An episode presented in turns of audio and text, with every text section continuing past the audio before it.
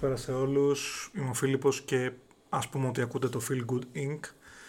Αυτή την εβδομάδα δεν είχα διάθεση να κάνω επεισόδιο επεισόδιο. Κάτι αρρώστια που με είχε ταλαιπωρήσει, κάτι βεβαίως το, το συμβάν στα τέμπη. Δεν είχα καθόλου διάθεση. Αλλά λέω, αφού το έχω που το έχω το ρημάδι, ας βγάλω κάποια πράγματα από μέσα μου γιατί είναι σημαντικό να εφόσον έχεις έναν τρόπο έκφρασης και σου κάνει καλό να τα εκφράζεις, θα συνεχίσω να το κάνω ακόμα και σε πιο σοβαρά πράγματα. Έχω γράψει στην περιγραφή του podcast ότι αυτό το συγκεκριμένο podcast θα χρησιμοποιείται για πράγματα που μου αρέσουν εξαρτήτως θέματος. Δεν έχω κάποιο theme. Όλα όσα μου αρέσουν θα αναφέρονται και όσα δεν μου αρέσουν ή όσα με, με πειράζουν επίσης. Οπότε θα ήθελα να μην υπάρχουν. Θα ήθελα να, να μην είχαμε δυσκολίες και δυστυχήματα και πράγματα που μας φέρνουν στα ωριά μας σαν ανθρώπους. Αλλά δυστυχώς ζούμε στην Ελλάδα ενώ είναι μια πολύ όμορφη χώρα εμφανισιακά με, τα, με τον ήλιο της, με, τα, με τη θάλασσές της, με τα ωραία της τοπία. Είναι χάλια οργανωτικά πολιτικά, κοινωνικά, θρησκευτικά, οτιδήποτε θέλετε σε άλλους τομείς. Δεν γίνεται άλλο αυτό το πράγμα. Να, να, να νιώθεις ότι ζεις σε μια χώρα από τύχη. Θα μπορούσα να είμαι εγώ μέσα στο τρένο. Δεν είχα κανονίσει κάποιο ταξίδι αυτή τη στιγμή, δεν λέω αυτό. Θα μπορούσε να είναι οποιοδήποτε όμως. Έχω κάνει αυτή τη διαδρομή. Έχω πάει με το βραδινό δρομολόγιο από Αθήνα Θεσσαλονίκη πολλές φορές στα προηγούμενα χρόνια τα φοιτητικά μου. Άνθρωποι που σπουδάζουν και μένουν στην Αθήνα ανεβοκατεβαίνουν κάθε χρόνο για να δώσουν εξετάσεις, για να πάνε να δούνε κάποιους φίλους για την εκδρομή τους, ρε παιδί μου, στην τελική. Δεν γίνεται να βγάζεις ένα τόσο συχνά ε, χρησιμοποιημένο μεταφορικό μέσο άχρηστο επειδή είσαι εσύ άχρηστος σαν χώρα εννοώ και δεν μπορείς να το, να το συντηρείς, να, να ελέγχεις τις καταστάσεις αν είναι σωστές, αν είναι ασφαλές να ταξιδέψει ο, ο κόσμος με αυτό. Και πρόσεξε τώρα έτσι, μέχρι πέρυσι αν εγώ επέλεγα να ανέβω στο τρένο χωρίς να φοράω μάσκα ήμουν κίνδυνος για τη δημόσια υγεία. Το τρένο που έχει τόσα προβλήματα τελικά δεν ήταν κίνδυνος για τη δημόσια υγεία ότι κυκλοφορούσε χωρίς έλεγχο, χωρίς σωστές δομές, χωρίς κατάλληλη προστασία για τους ε, επιβάτες. Δηλαδή, σε αυτή τη χώρα μόνο να κουνάμε το χέρι ξέρουμε, μόνο να κουνάμε το δάχτυλο. Όχι, θα μου πεις και εσύ τι κάνεις τώρα ρε φίλε. Δεν κάνω αυτό, βγάζω λίγο κάποια πράγματα από μέσα μου. Δεν γίνεται να είμαι 32 χρονών και να φοβάμαι να βγω από το σπίτι μου γιατί να πάρω το αμάξι μου έχει λακκούβες ο δρόμος, υπάρχουν δρόμοι καρμανιόλες που δεν ε, υπάρχει σωστή σήμανση και τρέχουν σαν τρελοί έξω και δεν υπάρχει ο κατάλληλος έλεγχος και μπορεί να χτυπήσω. Να πάρω το τρένο δεν μπορώ γιατί, θα, γιατί είναι επικίνδυνο. Το τραμ επίσης ε, βγήκαν και είπαν ότι έχει προβλήματα. Το μετρό το ίδιο. Το λεωφορεία πάλι στους ίδιους δρόμους θα βγω μαζί με το αυτοκίνητο. Δηλαδή, ωραία, εγώ για να βγω από το ρημάδο σπίτι μου και να πάω μία βόλτα. Α τι πρέπει να πάω στη δουλειά μου, που εγώ δουλεύω στην γλυφάδα πλέον, έτσι. Και, και μένω στο γαλάτσι. Πρέπει να κάνω 20 χιλιόμετρα κάθε μέρα. Το ότι πρέπει εγώ να βγω από το σπίτι μου για να πάω για έναν καφέ και να φοβάμαι, να φοβάμαι, να σκέφτομαι τώρα εγώ θα πάω καλά, θα γυρίσω σπίτι μου. Γιατί θα μου πεις υπερβολικός. Δεν είναι ότι φοβάμαι να ζήσω. Φοβάμαι τι, θα, τι άλλο μπορεί να προκύψει σε αυτή τη χώρα; Σηκώνεις ένα χαλί και βγαίνουν 25.000 προβλήματα από κάτω. Και αλήθεια, κουράστηκα. Κουράστηκα να γίνεται κάτι και να ξεχνάμε το προηγούμενο πρόβλημα. Έγινε το σκηνικό με τα τέμπη, ξεχάσαμε τα προηγούμενα. Είχε γίνει το σκηνικό με το μάτι, δεν ασχοληθήκαμε. Έγινε το σκηνικό με τη μάντρα, δεν ασχοληθήκαμε. Τι πρέπει να γίνει για να φτιάξουν αυτά τα πράγματα; Δηλαδή, εφόσον πεθαίνει κόσμος πότε θα φτιάξει η κατάσταση στη χώρα; Πότε; Είμαι 32 χρονών. Θα ήθελα κάποια στιγμή στη ζωή μου να κάνω παιδιά. Έχω ένα βαφτισιμιό. Γιατί πρέπει να φοβάμαι για τα παιδιά που θα φέρω εγώ στη ζωή ή τα παιδιά που έχω ήδη στη ζωή μου, το τι θα βρούνε μεγαλώνοντα μπροστά τους; Γιατί πρέπει εγώ που είμαι 32, που είμαι μικρός σχετικά ακόμα, να φοβάμαι, να λέω, ξέρεις κάτι, εγώ τώρα να πάω Θεσσαλονίκη το Πάσχα που ήθελα ή θα γίνει πάλι πρόβλημα με το τρένο. Μου λέει ο πατέρας μου και έχει δίκιο, ποιος θα μπει τώρα ξανά στο, στο νοσέ μετά από αυτό. Μόνο αν δείξουν ότι κάνανε πραγματικά έργα και φτιάξαν την κατάσταση. Επιπλέον όμως, μιλάμε για μια χώρα που δεν είναι και στην καλύτερη της κατάστασης οικονομικά. Οπότε τι θα κάνουν οι άνθρωποι που πρέπει να. που θέλουν να πάνε στη Θεσσαλονίκη; Γιατί έχουν. Ο γαμπρός μου έχει, είναι οι γονείς του στη Θεσσαλονίκη. Παραδείγματος χάρη. Γιατί πρέπει να, να τον αναγκάσεις να πάρει το αυτοκίνητό του, να πληρώσει και βενζίνες και, και διόδια για να πάει πάνω για να τους δει. Ή να πάρει το αεροπλάνο. Γιατί βγάζεις έξω ένα, ένα μέσο επειδή φοβάται ο κόσμος να το πάρει απλά και μόνο επειδή δεν υπήρχε σωστός έλεγχος και πέθανε κόσμος. Και αυτή, αυτός ο κόσμος που, που πέθανε θα το φέρεις πίσω άμα κάνεις ε, έργα. Κατέστρεψες κάποιες οικογένειες με την ανοχή σου στο «Έλα μου ρε δεν πειράζει, δεν βαριέσαι, δεν είναι δικό μου πρόβλημα, θα το βρει ο άλλος θα το κάνει». Πάνω αυτό γίνεται σε αυτήν την Ελλάδα. Θα το φτιάξει ο άλλος. Ή γιατί δεν το φτιάξει ο προηγούμενος. Δεν γίνεται να κάνεις έτσι δουλειά. Δεν θα βγάλω στην άκρη ούτε το σταθμάρχη, ούτε κανέναν. Δεν ήρθα εδώ για να το παίξω ούτε κουνήσω το χέρι στην κυβέρνηση, ούτε να, να δείξω στην αντιπολίτευση τι πρέπει να κάνει. Δεν θέλω να κάνω πολιτική συζήτηση αυτή τη στιγμή χρωματισμένη. Θέλω να κάνω μια συζήτηση σαν νευριασμένος Έλληνας πολίτης που δεν ξέρει τι πρέπει να κάνει.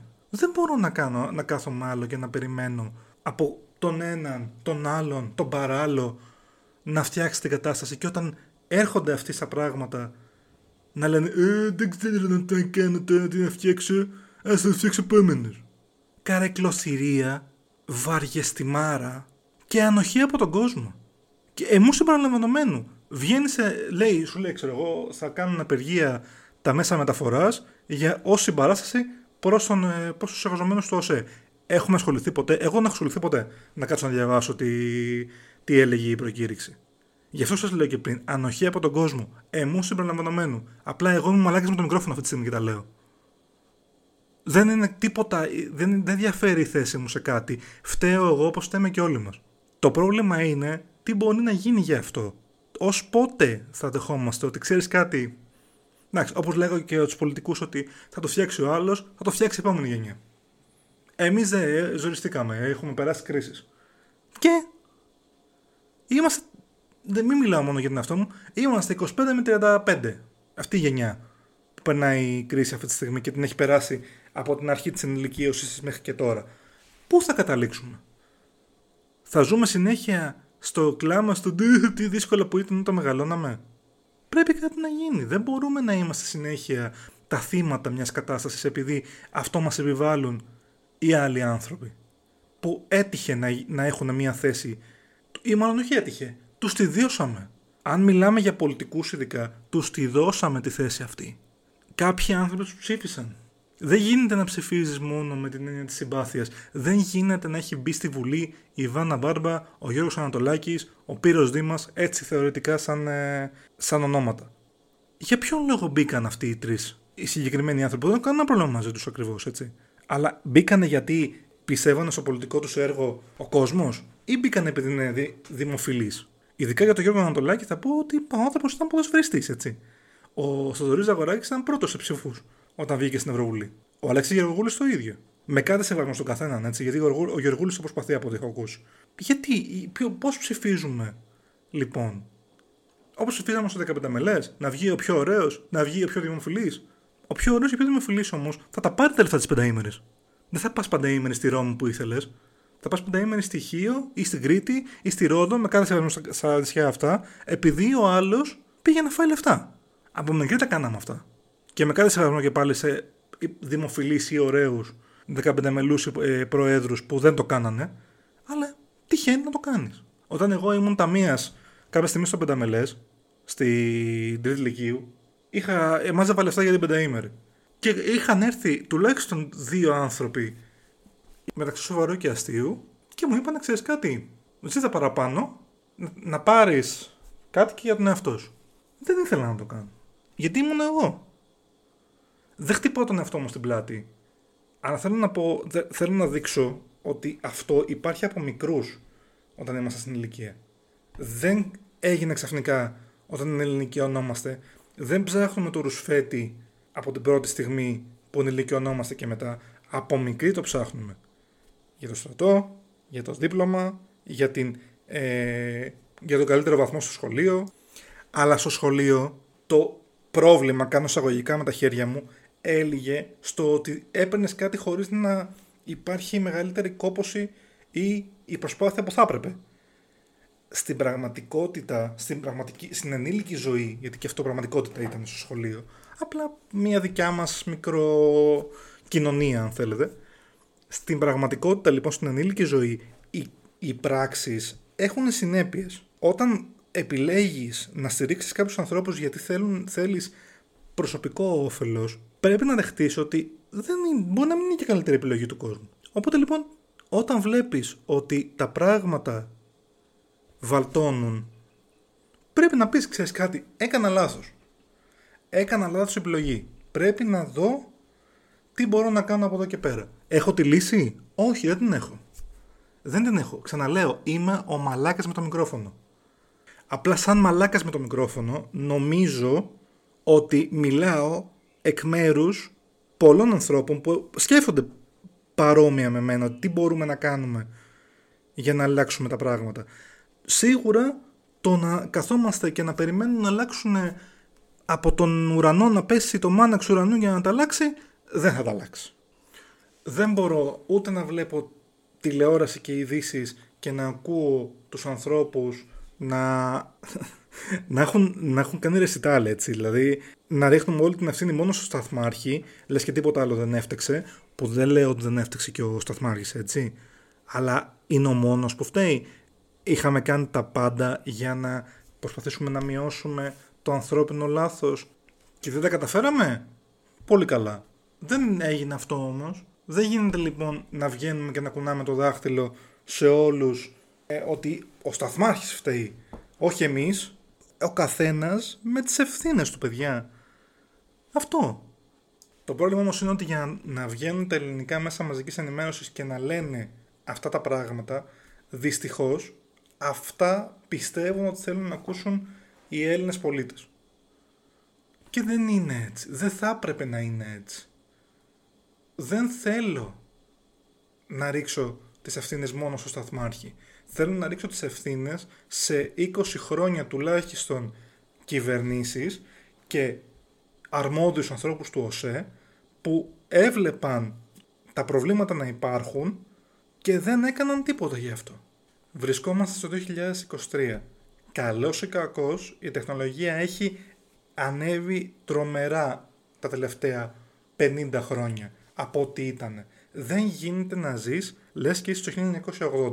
Πρέπει να φτάσεις στο σημείο να χρησιμοποιείς τεχνολογία για να μειώσεις τα ανθρώπινα λάθη.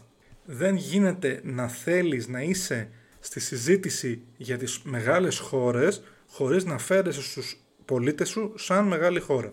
Να τους προσφέρεις υγεία, να τους προσφέρεις ασφάλεια, να τους προσφέρεις ασφαλή μετακίνηση. Είναι βασικές προϋποθέσεις. Είναι βασικά θεμελιώδη ανθρώπινα δικαιώματα. Δεν γίνεται να, να φοβάσαι να παίρνεις ένα μέσο δεν γίνεται να θρυνούμε 57 ανθρώπους επειδή κάποιοι άνθρωποι δεν κάνουν καλά τη δουλειά τους. Είναι απαράδεκτο. Τι, πώς, με τι μούτρα θα πας να μιλήσεις στους συγγενείς των θυμάτων και να τους πεις τι, ο σταθμάρχης φταίει. Εσύ τι έκανες μεγάλε; Τι έκανες, ποιος τον έβαλε και αυτόν τον άνθρωπο; Και επειδή είμαστε αρχαιολάγνοι σαν λαός, έχουμε μια τάση να θυμόμαστε μόνο τα παλιά και το τι έκαναν οι αρχαίοι ημών πρόγονοι για τις καταστάσεις που ζούσαν. Να θυμίσουμε εδώ ότι μέσω της εκκλησίας του Δήμου παίρνονταν οι μεγαλύτερες αποφάσεις στην αρχαία Αθήνα. Όλος ο κόσμος, όχι 25 νοματέοι ή 300 ή οτιδήποτε, όλος ο κόσμος συμμετείχε στις σημαντικές αποφάσεις. Επίσης, όλος ο κόσμος μπορούσε να εκλεγεί και να, θεω... και να μπει σε λογική να εκλέξει ανθρώπους. Το λέω αυτό γιατί ε, θα δούμε πάλι, επειδή κοντεύουμε σε εκλογές, θα δούμε πάλι κάτι τρελά νούμερα αποχής. Δεν είναι αυτή η απάντηση. Δεν είναι η απάντηση η αποχή. Η ύπαρξη πολλών κομμάτων στη Βουλή θα δημιουργήσει μεγαλύτερο κρότο από την αποχή. Αλλά αυτή είναι η δικιά μου άποψη. Κλείνοντας, εγώ θέλω να πω ε, ότι λυπάμαι πάρα πολύ για τους ανθρώπους που πεθάνανε για άλλη μια φορά. Λυπάμαι δύο φορές παραπάνω ότι έχει στηθεί πολιτικό παιχνίδι πάνω στα πτώματά τους το οποίο είναι, είναι να τρελαίνεσαι, δεν υπάρχει αυτό το πράγμα. Δέχομαι ότι ατυχήματα συμβαίνουν αλλά είναι διαφορετικό να το βλέπεις να έρχεται και να μην κάνεις τίποτα από το να απλώς να μην το σκέφτεσαι ότι μπορεί κάτι να πάει στραβά. Όταν βυθίστηκε ο Τιτανικός το 1912 δεν υπήρχαν τόσες σωστικές λέμβοι πάνω στο πλοίο για να καλύψουν τον αριθμό των ατόμων που χωρούσε ο Τιτανικός σαν άτομα. Γι' αυτό και πέθαναν τόσοι άνθρωποι. Το οποίο το ξέρω ότι ακούγεται τρελό. Αλλά παιδιά αλήθεια μέχρι εκείνη τη στιγμή δεν το είχαν σκεφτεί ότι θα έπρεπε οι σωστικές λέμβοι που υπάρχουν να καλύπτουν όλο τον αριθμό των επιβατών που μπορούν να ανέβουν πάνω σε αυτό το πλοίο. Συνέβη λοιπόν Τιτανικός, πέθαναν τόσοι άνθρωποι και είπανε λοιπόν από εδώ και πέρα θα κάνουμε αυτό. Αυτό όσο χαζό και αν ακούγεται συνέβη. Γιατί, γιατί υπήρχε μία λάθος γνώμη. Το να συνέβαινε το, το δράμα του Τιτανικού επειδή κάποιοι είπαν, ξέρεις κάτι, έχουμε και άλλες ουσικές λέμβους. Και είπε ο καπετάνιος, έλα μωρέ τώρα τι τις χρειαζόμαστε αυτές, άστες δεν πειράζει. Μα, μα δεν θα έχουμε καπετάνιε πάνω χρήπα ξύλο άμα χρειαστούν να σωθούν όλοι οι άνθρωποι. Έλα μωρέ σιγά, τι θα γίνει, πάμε και βλέπουμε. Αν γινόταν το δεύτερο, πόσο μεγάλη διαφορά έχει. Αυτό ακριβώς συνέβη και με τον ΟΣΕ. Νιώθω ότι μίλησα σχεδόν 20 λεπτά και δεν είπα τίποτα, γιατί δεν μπορείς πραγματικά να πεις τίποτα. Δεν, υπάρχει κάτι που θα απαλύνει τον πόνο ή θα βελτιώσει την κατάσταση, δεν θα φέρει πίσω στη ζωή τίποτα τους ανθρώπους που χάθηκαν. Δυστυχώς η ζωή συνεχίζεται και δυστυχώς γιατί για κάποιους ανθρώπους, για κάποιους συγγενείς ο χρόνος σταμάτησε στην 1η Μαρτίου που έχασαν ανθρώπους, που έχασαν γιους, που έχασαν κόρες, εγγόνια, δυσέγγωνα, φίλους, αγαπημένους, συντρόφους, μαμάδες, πατεράδες, παππούδες, γιαγιάδες, όποια και αν ήταν η συγγένεια ανθρώπων που χάθηκαν σε αυτό το δυστύχημα, υπάρχουν κάποιοι άνθρωποι πίσω που έχασαν ένα δικό τους άνθρωπο. Και αυτό δεν μπορεί κανένας να τους το δικαιολογήσει ή να τους παρηγορήσει γι' αυτό. Το μόνο που μπορούμε να κάνουμε πλέον είναι να έχουμε μηδενική ανοχή σε τέτοια πράγματα ξανά. Αχρίαστο να είναι, να μην ξαναγίνουν ποτέ, αλλά για να γίνει αυτό πρέπει να αλλάξουν άρδιν οι συμπεριφορές τόσο της κοινωνίας προς την πολιτική, όσο και της πολιτικής προς την κοινωνία. Είναι άρρηκτα συνδεδεμένοι, δεν γίνεται το ένα να λειτουργήσει χωρίς το άλλο και αυτό πρέπει να το καταλάβουν τόσο οι κυβερνήσεις όσο και οι πολίτες. Εγώ είμαι ένας άνθρωπος που απλά λέω τη γνώμη μου. Αν μπορέσουμε ο καθένας μας να λέει τη γνώμη του και να προσπαθεί να κάνει κάτι για να βελτιώσει έστω και λίγο την κατάσταση στην κοινωνία θα φτάσουμε πολύ καλύτερα από ό,τι είμαστε τώρα. Δεν χτυπάω τον εαυτό μου στην πλάτη, ξαναλέω, εγώ είμαι ένας βλάκας με ένα μικρόφωνο. Το σημαντικό είναι όλοι μας, βλάκες και έξυπνοι, με μικρόφωνο ή χωρίς, να προσπαθήσουμε να βάλουμε ένα μικρό λιθαράκι στο να βελτιώσουμε τα πράγματα. Να μην δεχόμαστε ότι «Αου, έτσι είναι τα πράγματα, τι να κάνουμε τώρα». Να βγούμε εκεί έξω, να προσπαθήσουμε να αλλάξουμε τον κόσμο τόσο για μας όσο και για τα παιδιά μας. Βαρύ, αλλά αυτό ήταν ένα ας το πούμε feel good ink επεισόδιο. Δεν ήτανε, ήταν κάτι αντί επεισοδίου. Την επόμενη εβδομάδα Ελπίζω να μην έχει γίνει πάλι κάτι και να έχουμε όρεξη να τα πούμε για το Fight Club, γιατί αυτό είναι το τρίτο επεισόδιο που ήθελα να κάνω. Σας ευχαριστώ που με ακούσατε. Ελπίζω σε ένα καλύτερο μέλλον για όλους μας, χωρίς συμβάντα και δυστυχήματα. Να είστε καλά, να προσέχετε τον εαυτό σας και να στέλνετε στους ανθρώπους που το ζητάνε όταν φτάνετε κάπου ότι φτάσατε καλά. Βλέπετε ότι τίποτα δεν είναι δεδομένο. Καλό βράδυ.